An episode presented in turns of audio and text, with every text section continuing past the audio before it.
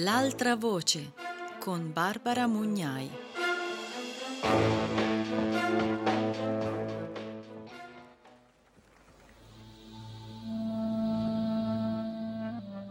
Benvenute e benvenuti a Radio Morpheus. Io sono Barbara Mugnai e questa è L'altra voce, un viaggio fra testi antispecisti per ascoltare la voce di chi solitamente non viene ascoltato mai.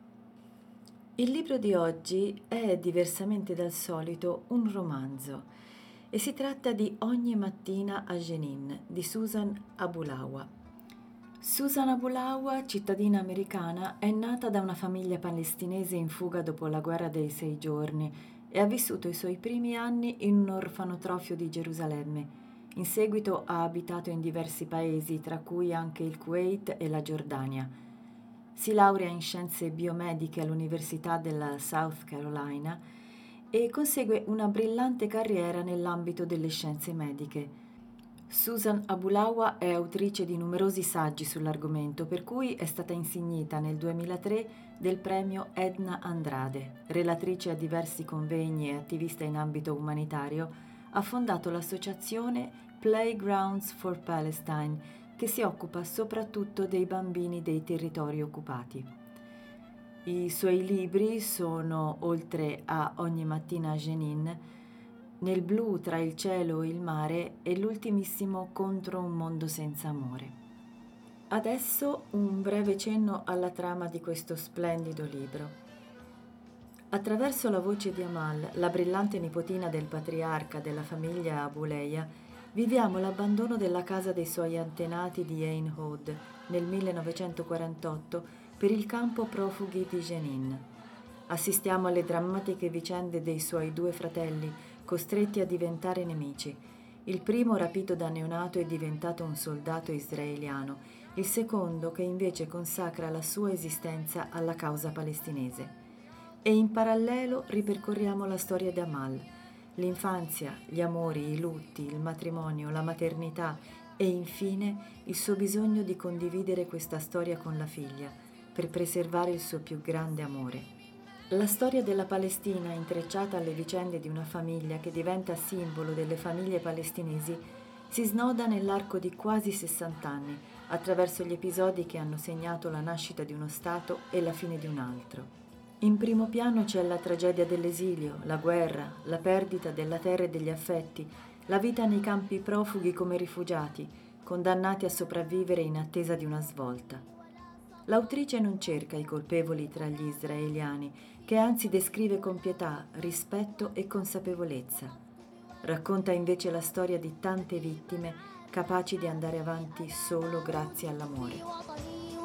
صغرت واكتفي وقفت بوجه ذرابي يتيما عاريا حفيف هارب أشد ورايا بكم وأبوس الأرض حتى يعرف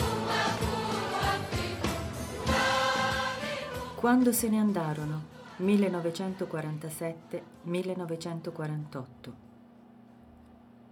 Poco dopo aver partecipato al matrimonio di Hassan e Dalia, Ari Perlstein partì per andare a studiare medicina, ma anche se le loro strade si erano divise, i due amici non persero mai completamente i contatti. Quando Besma morì, Ari chiese un permesso e venne ad Einoud a piangere la sua scomparsa insieme a Hassan. Era un pomeriggio limpido e fresco, quando Hassan e Ari abbandonarono i riti funebri che sarebbero durati 40 giorni. L'ipnotica salmodia del Corano risuonava dalla casa di Yeia Buleia e andò affievolendosi sempre più a mano a mano che Hassan e Ari si allontanavano fra gli oliveti. È terribile, Hassan, disse Ari. I sionisti hanno un mucchio di fucili. Hanno messo insieme un esercito con tutti gli ebrei che arrivano ogni giorno sulle navi. Tu non sai com'è, Hassan. Hanno perfino blindati aerei. Hassan guardò i terreni che un giorno sarebbero diventati suoi. Quest'anno avremo un ottimo raccolto. Il suono di un naie si alzò tra gli alberi e Hassan si girò istintivamente verso il cimitero cercando il padre con lo sguardo. Nessuno. Solo una melodia dal cuore svuotato e colmo di silenzio, come se il Nai stesse piangendo. Hassan, si prenderanno la terra. hanno lanciato una campagna mondiale, chiamano la Palestina una terra senza popolo, ne faranno una patria per gli ebrei. Ah, mio padre lo ripete da anni, ma sembrava così inverosimile. È la verità, Hassan. Le Nazioni Unite si riuniranno a novembre e sono tutti convinti che smembreranno il paese. Sono molto ben organizzati e come sai gli inglesi hanno disarmato gli arabi dopo la rivolta anni fa. Alcuni ebrei ortodossi in città hanno organizzato un movimento antisionista. Dicono che creare un vero Stato di Israele è un sacrilegio ma certi uomini potenti in America hanno scatenato un'accanita campagna per spingere Truman a riconoscere e appoggiare uno Stato ebraico qui. Ari era visibilmente preoccupato. Tu cosa ne pensi? Voglio dire, del fatto di creare uno Stato ebraico qui? Chiese Hassan, schiacciando un'oliva tra le dita per valutare come sarebbe stata la raccolta di novembre. La raccolta tirerà un po' su di morale papà, non lo so, Hassan. Ari abbassò lo sguardo, si sedette su una pietra e cominciò a passare le dita sulla sabbia. Sono un ebreo, cioè penso che sia sbagliato, ma non sai cosa abbiamo passato. La voce di Ari cominciò a tremare. Ci ha uccisi quello che è successo, anche se siamo riusciti a scappare. Non hai mai notato come sono vuoti gli occhi di mia madre? È morta dentro. Anche mio padre. Hassan, tu non sai com'è. Nemmeno adesso ci sentiamo al sicuro. Mio padre è convinto che quello che stanno facendo è sbagliato e non ne vuole sapere. Ma non siamo più al sicuro. Si dice in giro che gli inglesi se ne andranno. Allora sarà inevitabile. Trasformeranno questa terra in uno Stato ebraico. Ma credo che se gli arabi l'accetteranno andrà tutto bene e riusciremo a convivere pacificamente. Hassan si sedette per terra, accanto ad Ari. Hai appena detto che vogliono uno Stato ebraico. Sì, ma credo che permetteranno agli arabi di restare. Le parole gli uscirono di bocca prima che potesse fermarle. Quindi questi immigrati mi permetteranno di restare nel mio paese. La voce di Hassan si alzò. Hassan, non intendevo dire questo. Per me sei come un fratello. Farei qualsiasi cosa per te o per la tua famiglia. Ma quello che è successo in Europa. Le parole di Ari sfumarono nelle terribili immagini dei campi di sterminio che entrambi conoscevano. Hasan schiacciò un'altra oliva come se volesse comprimere le parole di Ari che aleggiavano nell'aria come un tradimento. Proprio così, Ari, quello che ha fatto l'Europa, non gli arabi. Gli ebrei vivono qua da sempre, per questo adesso ne arrivano così tanti, giusto? Pensavamo che fossero solo in cerca di un rifugio, dei poveracci che volevano solo vivere, invece hanno ammassato armi per cacciarci dalle nostre case. Hasan non era arrabbiato come sembrava, perché comprendeva il dolore di Ari. Aveva letto delle camere a gas, dei campi di sterminio, delle atrocità. Ed era vero, Sembrava che la vita avesse abbandonato gli occhi della signora Perlstein da tempo. Uno, due, tre, diciotto perle graziose. Prevedendo il conflitto che sarebbe scoppiato, Hassan disse: Se gli arabi prenderanno il controllo della città vecchia, vai da mia zia Salma. Sai dove abita? Ha una casa grande e puoi nasconderti da lei.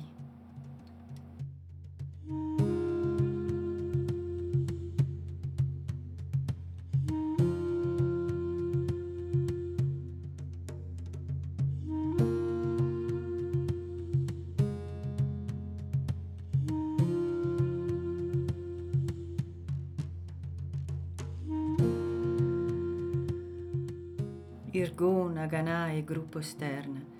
Gli inglesi li chiamavano terroristi, gli arabi li chiamavano Yahud, ebrei, sionisti, cani, figli di puttana, merde. La nuova popolazione ebraica li chiamava combattenti per la libertà, soldati di Dio, salvatori, padri, fratelli.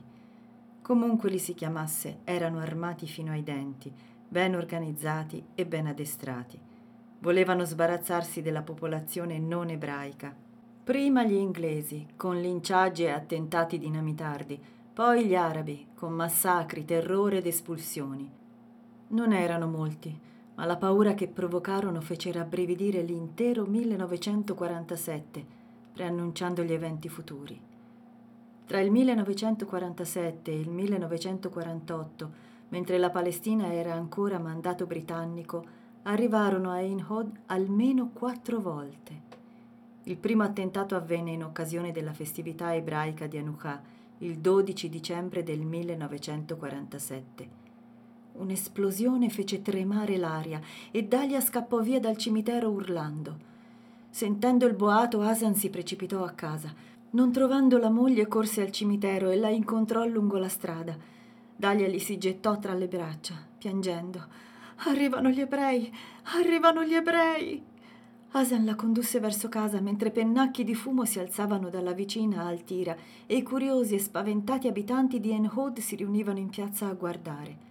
Una volta dentro, Hasan fece delicatamente sdraiare sua moglie sul letto e le lavò il sangue dai piedi. Cosa ti è successo? chiese controllando la gamba sanguinante. Stavo curando le rose sulla tomba di Besma, ansimò Dalia. Poi ho sentito lo scoppio e una mano è uscita dall'inferno per afferrarmi la gamba, ma ho continuato a correre e quelli se ne sono andati. Yeia entrò con in braccio il piccolo e spaventato Youssef. Ci siamo tutti. Darwish è andato a controllare i cavalli e Ismail è con sua moglie. Da dove arriva quel sangue? Poche cose spaventavano il piccolo Youssef più del sangue. Mamma, mamma!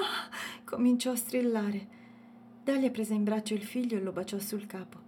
È solo un taglietto, mio eroe. Vado a vedere cosa diavolo è successo, ruggì Yeia uscendo di casa. Non hai più la cavigliera, esclamò Youssef. Sì, l'ho persa, rispose sua madre. Non ti intinerai più. Come farò a capire che stai arrivando? Ho sempre quell'altra. Dalia dimenò una gamba. Vedi? Yeia tornò dentro precipitosamente. Che Dio maledica gli ebrei. Una delle loro bande ha lanciato delle bombe incendiarie contro una casa di Altire ed è scappata con un furgone che aspettava negli oliveti sopra il cimitero. Devono aver visto Dalia davanti alla tomba. Siamo fortunati che non l'hanno presa. Lo sa Dio cosa le avrebbero fatto. La rabbia e la frustrazione di Yeia crescevano. Le sue mani gesticolanti tuonavano come la sua voce mentre andava su e giù per la stanza. Ci servono delle armi, maledizione! Dove sono gli eserciti arabi mentre questi cani ammazzano un paese dopo l'altro? Cosa diavolo abbiamo fatto a quei figli di puttana? Cosa vogliono da noi? Alzò le braccia al cielo, poi si lasciò cadere su una sedia, arrendendosi all'attesa, e si appoggiò allo schienale, gli occhi rivolti a Dio. Affidiamoci alle sagge mani del Signore, disse Yeia e si alzò per andarsene. Isbia Allah waniam al-wahil, mormorò ripetutamente tra sé mentre usciva per scongiurare il male. Ma non andò ad aiutare gli abitanti di Altira. Isbia Allah waniam al-wahil. Come i paesi arabi che malediceva, Yeia non andò in aiuto dei suoi sfortunati fratelli. Segretamente pensava che in Hod sarebbe stata risparmiata se i suoi abitanti non si fossero immischiati pensava che una sincera proposta di pace agli ebrei avrebbe garantito loro la continuità. Baba, gli ebrei bombarderanno anche noi? La domanda di Youssef arrivò dritta al cuore di suo padre. Dio ci proteggerà, figliolo, e soprattutto io proteggerò te, tua madre e tuo fratello, lo rassicurò Hassan, guardando Dalia. I suoi occhi contenevano un oceano d'amore e quel giorno, cinque anni dopo il loro matrimonio, mentre Asan le teneva i piedi tra le mani e faceva quella promessa al figlio, Dalia si rese conto di quanto amava suo marito.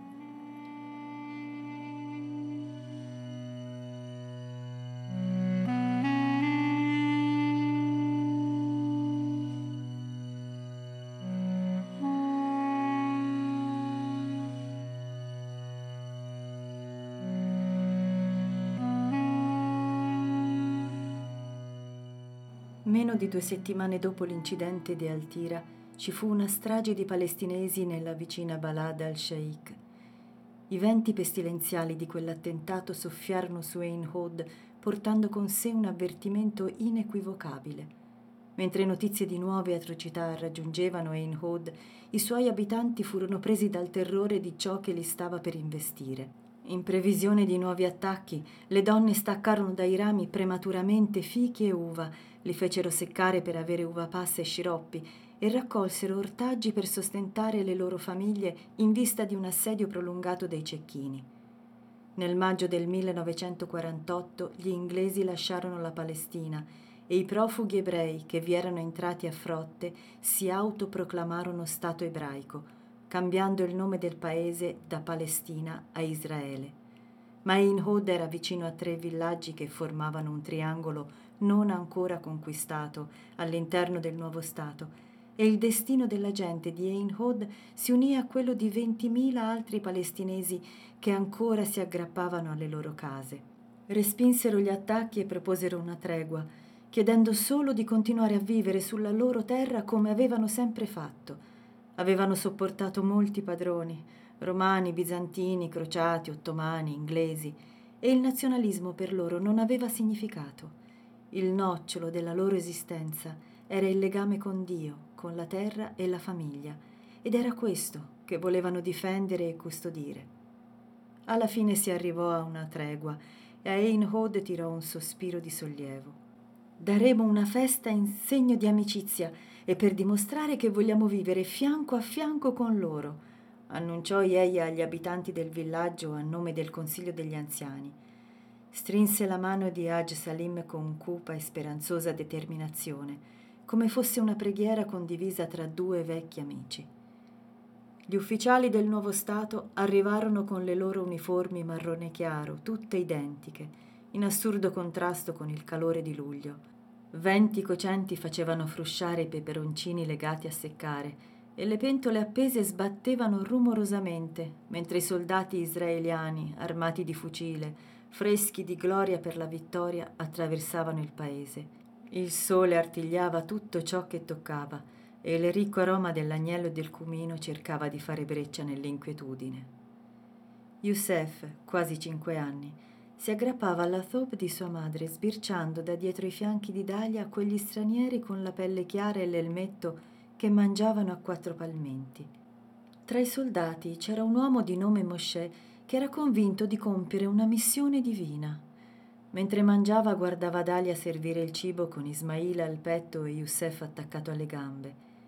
I suoi occhi continuavano a posarsi su di lei e i suoi pensieri filtravano ogni rumore che non fosse il tintinnio dell'unica cavigliera che le era rimasta. Dopo la festa i soldati se ne andarono nello stesso agghiacciante silenzio in cui avevano mangiato, lasciandosi dietro una scia di disprezzo. Rabbrividendo per quel presagio, gli abitanti di Ein Hod, da soli o in gruppo, passarono il resto della giornata a pregare e rimisero il loro destino nelle mani di Dio prima di consegnarsi all'insonnia.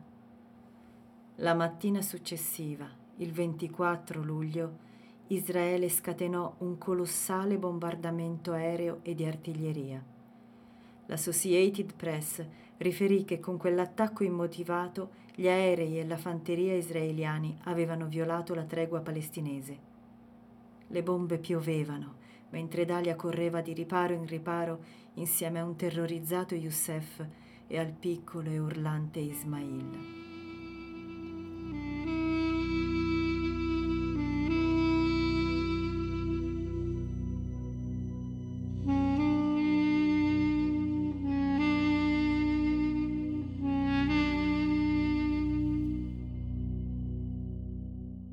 Ein Hod fu devastata e nel giro di un giorno Dalia perse tutto ciò che aveva ad eccezione di due sorelle. Suo padre giaceva carbonizzato nella stessa piazza dove le aveva bruciato la mano. Erano bastate poche ore per capovolgere il mondo. Ismail pianse fino allo sfinimento. Dalia se lo tenne stretto al petto, non volendolo mettere giù, sebbene fosse molto pesante. Come lei, altri sopravvissuti vagavano in una confusione senza parole. Era una quiete terribile, vuota di collera, amore, disperazione o perfino paura.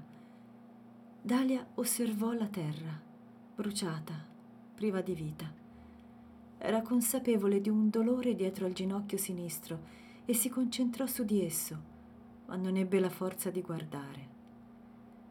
Hassan si trovava nelle stalle quando era iniziato il bombardamento ed era corso a prendere la sua famiglia il prima possibile. Vide Dalia pietrificata in un silenzio agghiacciante.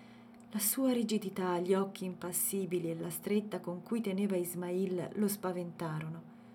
Dalia! gridò, precipitandosi da lei. Dalia non si mosse. Hassan si buttò in ginocchio. Le gambette di Youssef tremavano violentemente e le sue manine stringevano con forza la thobe della madre. Baba! gridò Youssef, sollevato nel vedere il padre. La sua voce nel silenzio spinse Dalia a battere le palpebre. Vieni qui, Habibi. Hassan, sempre più allarmato perché Dalia non si era ancora mossa, prese in braccio il figlio. Youssef si aggrappò disperatamente al collo del padre e Hasan vide che aveva i calzoncini sporchi di feci e urina. Darwish, Yaba! Hasan chiamò suo fratello e Yeya in cerca d'aiuto, ma fu Aj Salim ad arrivare per primo. Isbi alawani amal wahil, che Dio li maledica, che Dio li mandi all'inferno gli ebrei. Fu tutto ciò che riuscì a mormorare Aj Salim vedendo com'era ridotta Dalia. Si spaccherà i denti a forza di digrignarli. Asan, dammi il piccolo e occupati di tua moglie. Ma Youssef non voleva lasciare la presa, non voleva aprire gli occhi. Le sue braccia, le sue gambe, la sua paura, i suoi calzoncini sporchi rimasero stretti a Asan, il suo rifugio. In quell'istante arrivò Darvish e Asan gli disse: Fratello, prendi Dalia. L'ala est della casa è ancora intatta. Darvish fece alzare Dalia, Ismail ancora stretto al petto. Adesso batteva le palpebre e assorbiva lo spettacolo di quel cielo azzurro e perfetto, così bello, così limpido, finché Darvish non la portò dentro e lei non vide altro che il soffitto intonacato di casa sua. Il mio Ismail è al sicuro tra le mie braccia ed ecco Youssef al sicuro tra quelle di suo padre. È stato solo un brutto sogno, vero?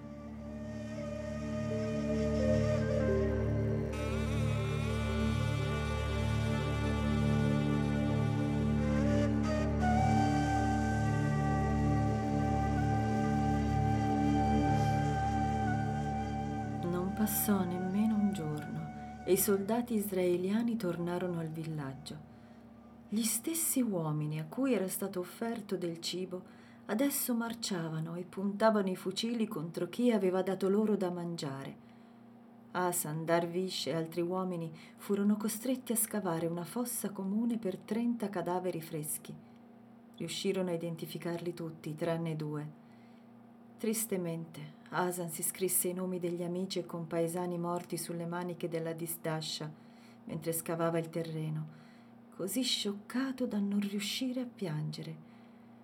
Al-Fatiha, polvere alla polvere.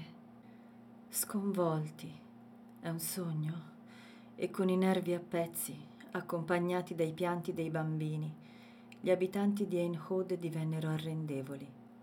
Prendete gli oggetti di valore, radunatevi al pozzo est, veloci, è solo una cosa temporanea, andate al pozzo ordinò una voce da un altoparlante, come un dio nascosto che distribuisse le sorti. Il cielo ancora infinito, il sole implacabile. Dalia infilò gli ori nel taschino della thobe e prese gli oggetti di valore, come le era stato detto, tenendo Ismail sul fianco sinistro e Youssef per la mano destra. Mamma, voglio stare in braccio a Baba, la supplicò Youssef. Vai, Abibi. Che Dio ci protegga. Dalia lasciò la manina del bambino che saltò in braccio al padre. Che Dio ci protegga. L'area attorno al pozzo brulicava di volti tesi e contorti dalla preoccupazione. Se non fosse stato per la paura, Yei avrebbe potuto pensare che si fossero riuniti per prepararsi alla raccolta. La raccolta, pensò. E adesso? si chiese Haj Salim. Darvish e la moglie incinta furono gli ultimi ad arrivare. Il ragazzo si avvicinò a testa bassa, un passo dopo l'altro, conducendo la sua cavalla prostrata, Fatuma. Ganush, gioia di Darvish e amico inseparabile di Fatuma, lo stesso cavallo che una volta aveva fatto rompere la caviglia ad Alia, era rimasto ucciso negli scontri ed era stata un'impresa convincere Fatuma a staccarsi dalla sua massiccia carcassa. E adesso? Al pozzo i soldati cominciarono a usare i manganelli e a guidare la folla terrorizzata giù dalla collina. Un carro, carico dei beni di diverse famiglie, traballava e sollevava la polvere. Un'anziana donna cadde a terra e qualcuno l'aiutò a rialzarsi. Avanti, avanti! gridò il dio dell'altoparlante. Il terrore si levava dai cuori delle persone e volteggiava nell'aria come uno stormo di uccelli. Dalia teneva Ismail stretto al petto mentre Hasan con un braccio reggeva Youssef e con l'altro un sacco con alcuni effetti personali stipati in fretta e furia. Yeia portava sulla schiena una cesta con del cibo, mentre gli altri abitanti arrancavano verso le colline, senza acqua e sotto un cielo riarso. Fermatevi qua, disse il dio dell'altoparlante. Giù le borse, verrete a prenderle domani. Lasciate tutto, gioielli e soldi, altrimenti sparo, capito? Andate, fermatevi, capito? Tornate domani, al sicuro. Yaya si aggrappava a qualche parola, Youssef si aggrappava a suo padre, Dalia a Ismail, la cui cicatrice era ancora rossa ma in via di guarigione. Forse c'era speranza. Così misero giù le loro cose. I gioielli d'oro che avevano appesantito il corpo di Dalia il giorno del matrimonio, cibo, vestiti e coperte, le forbici da giardiniere di Basma. Perché le ho portate? si domandò Dalia. Darvish prese i sacchi che aveva sistemato sulla schiena di Fatuma e mise il loro contenuto accanto all'oro e agli altri oggetti di valore. Il cavallo, lascia il cavallo, ordinò un soldato. Non il dio dell'altoparlante, ma di sicuro un suo discepolo. Ti prego, Darvish mise da parte ogni orgoglio. Fatuma si meritava quelle suppliche, ma le suppliche irritarono il soldato. Taci! Ti prego! Taci! Ti prego! Il soldato sparò due volte. Il primo colpo nella chiazza bianca in mezzo agli occhi di Fatuma. Cadde morta all'istante. L'altro al petto di Darvish. La moglie incinta, la nipote di Basma, che era stata promessa in sposa da Hassan, urlò e gridò accanto al marito sanguinante mentre la gente si radunava per portarlo in disparte. Qualcuno tirò fuori un barattolo di miele per evitare infezioni e lo bendò con delle strisce dei suoi stessi vestiti. Il proiettile si era conficcato nella colonna vertebrale di Darvish, condannandolo all'immobilità, a una vita straziata da orribili piaghe da decubito una vita tormentata dal fardello del triste destino di sua moglie, legata a un marito menomato. Ma anche così menomato, Darvish avrebbe sempre vissuto nel ricordo del vento e dei suoi cavalli.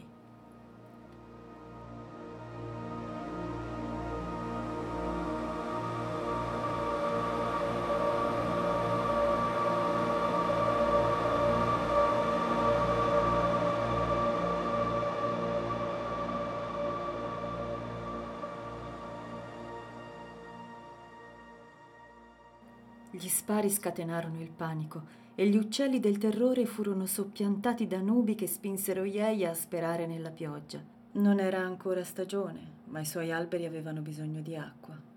Certe volte l'acqua era stata tutto, per Einohud, altre volte era solo preziosa. Poi vide suo figlio Darvish e niente ebbe più significato. Al diavolo la pioggia. Yeia si lasciò cadere la cesta dalla schiena e cominciò a piangere per questo figlio così forte, quel figlio così bravo a cavalcare, quel figlio adorato. Dalia non li aveva ancora raggiunti.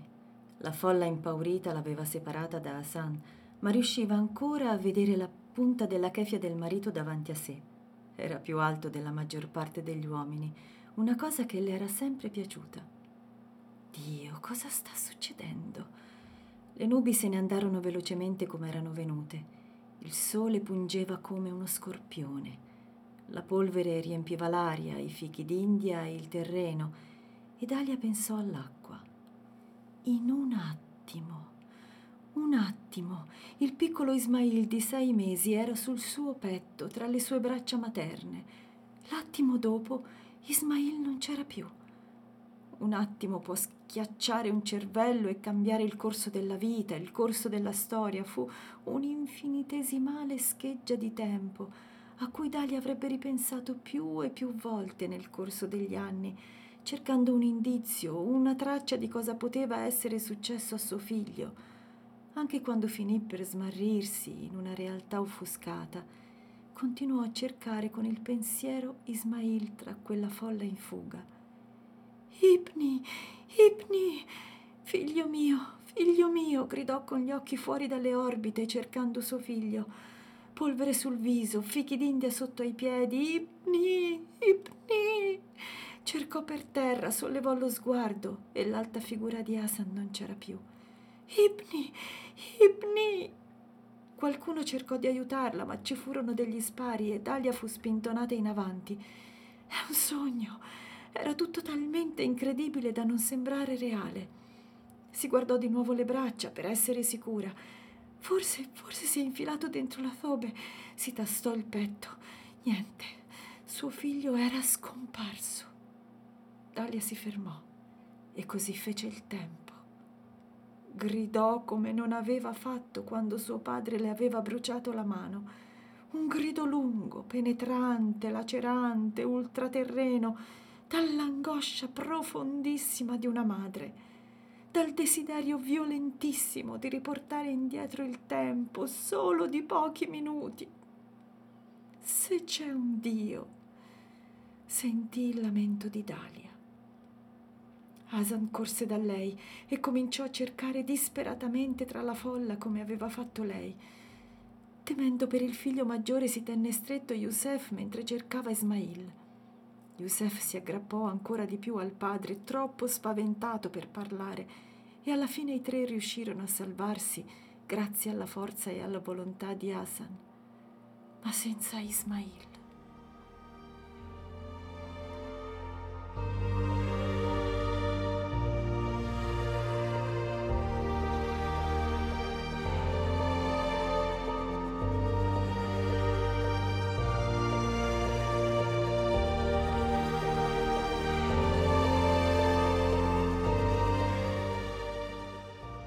Gli abitanti del paese si sedettero per terra nella vallata.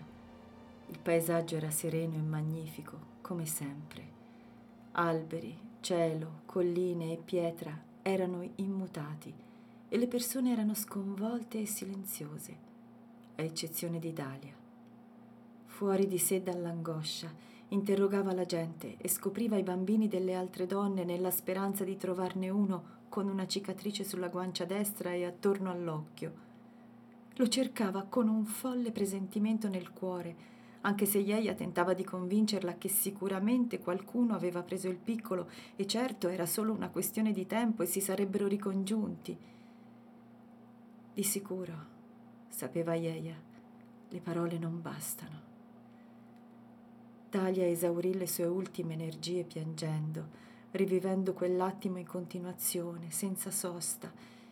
Il piccolo Youssef, non comprendendo l'inferno che si era abbattuto all'improvviso sul paese, accettò di staccarsi da suo padre e si sedette tra le braccia di nonno Yeia, entrambi intontiti e in lacrime.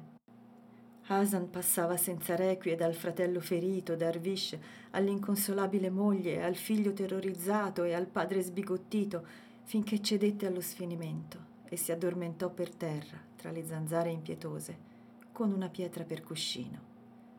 Ma nemmeno il sonno poté placare il senso di inadeguatezza che provava.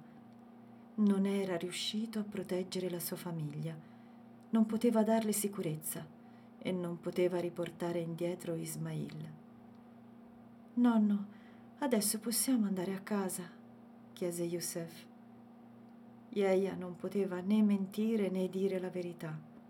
Baciò il nipote, se lo strinse al petto e disse Riposa un po', Ya Ibni.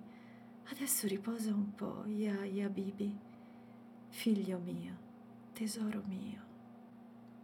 Il giorno dopo cercarono di tornare alle loro case, ma i fucili puntati contro le schiene glielo impedirono.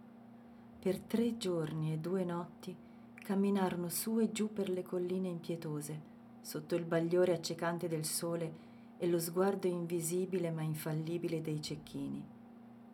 Un bambino diabetico e sua nonna caddero per terra e morirono. Una donna abortì. I corpi disidratati di due bambini si afflosciarono tra le braccia delle madri. Riuscirono a raggiungere Jenin, riposando dovunque trovavano spazio nell'ondata di profughi che confluivano dagli altri paesi. La gente del posto li aiutò come poté, offrendo loro cibo, coperte e acqua e ospitandone nelle proprie case il maggior numero possibile, in quei primi tempi di emergenza. Poco dopo Giordania, Iraq e Siria mandarono qualche tenda e a Jenin sorse un campo profughi, dalle cui colline gli abitanti di Einhud potevano guardare verso le case a cui non sarebbero mai tornati.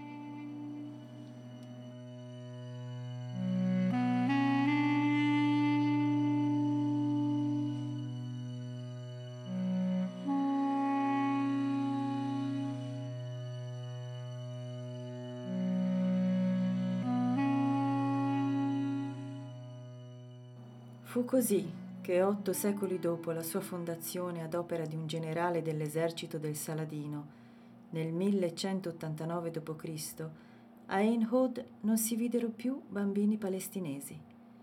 Ieia cercò di calcolare il numero di generazioni che erano vissute e morte nel villaggio e arrivò a 40. Fu un compito facilitato dall'usanza araba di chiamare i propri figli in modo da renderne evidente la genealogia mettendo cinque o sei nomi della progenie diretta del bambino nell'ordine esatto. Ieia calcolò 40 generazioni di vite ora spezzate, 40 generazioni di nascite e funerali, di matrimoni e danze, di preghiere e ginocchia sbucciate, 40 generazioni di peccati e carità, di cucina, duro lavoro e ozio, di amicizie, ostilità e accordi, di pioggia e corteggiamenti. 40 generazioni con i loro indelebili ricordi, segreti e scandali. Tutto spazzato via dal concetto di diritto acquisito di un altro popolo, che si sarebbe stabilito in quello spazio rimasto libero e l'avrebbe proclamato con il suo patrimonio di architettura, frutteti, pozzi, fiori e fascino retaggio di forestieri ebrei arrivati da Europa, Russia, Stati Uniti e altri angoli del mondo. Nel dolore di una storia sepolta viva, in Palestina, l'anno 1948, andò in esilio dal calendario, smise di tenere il conto di giorni, mesi e anni, per diventare solo foschia infinita di un preciso momento storico i dodici mesi di quell'anno si riorganizzarono e turbinarono senza meta nel cuore della Palestina. Gli anziani di Ein Hod sarebbero morti profughi nel campo, lasciando ai loro eredi le grosse chiavi di ferro delle dimore a vite, i friabili atti catastali compilati dagli ottomani, i certificati erariali del mandato britannico, i propri ricordi e l'amore per la terra, e l'impavida volontà di non permettere che lo spirito di 40 generazioni restasse intrappolato in quel complotto di ladri.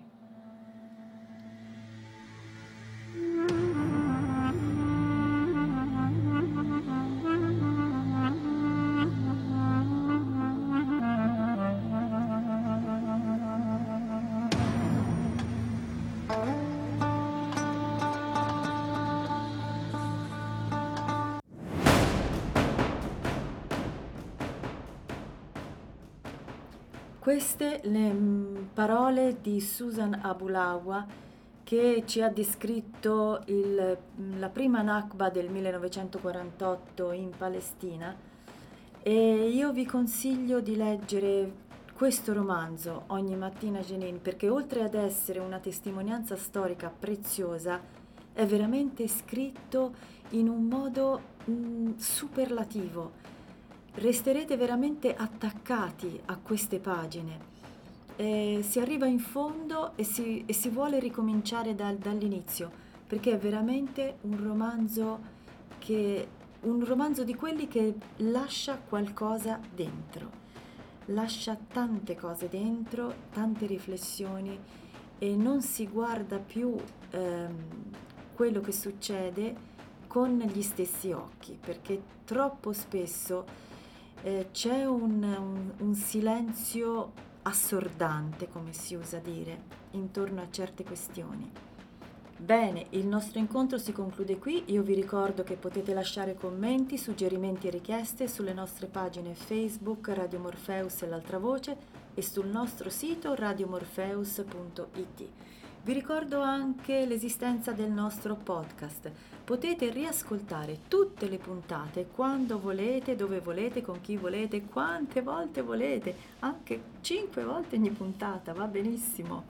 E, um, mi raccomando, spargete la voce, se vi piacciono questi incontri raccontatelo in giro perché più siamo meglio è. E niente, abbiamo detto tutto, a risentirci presto e con l'altra voce e Radio Morpheus.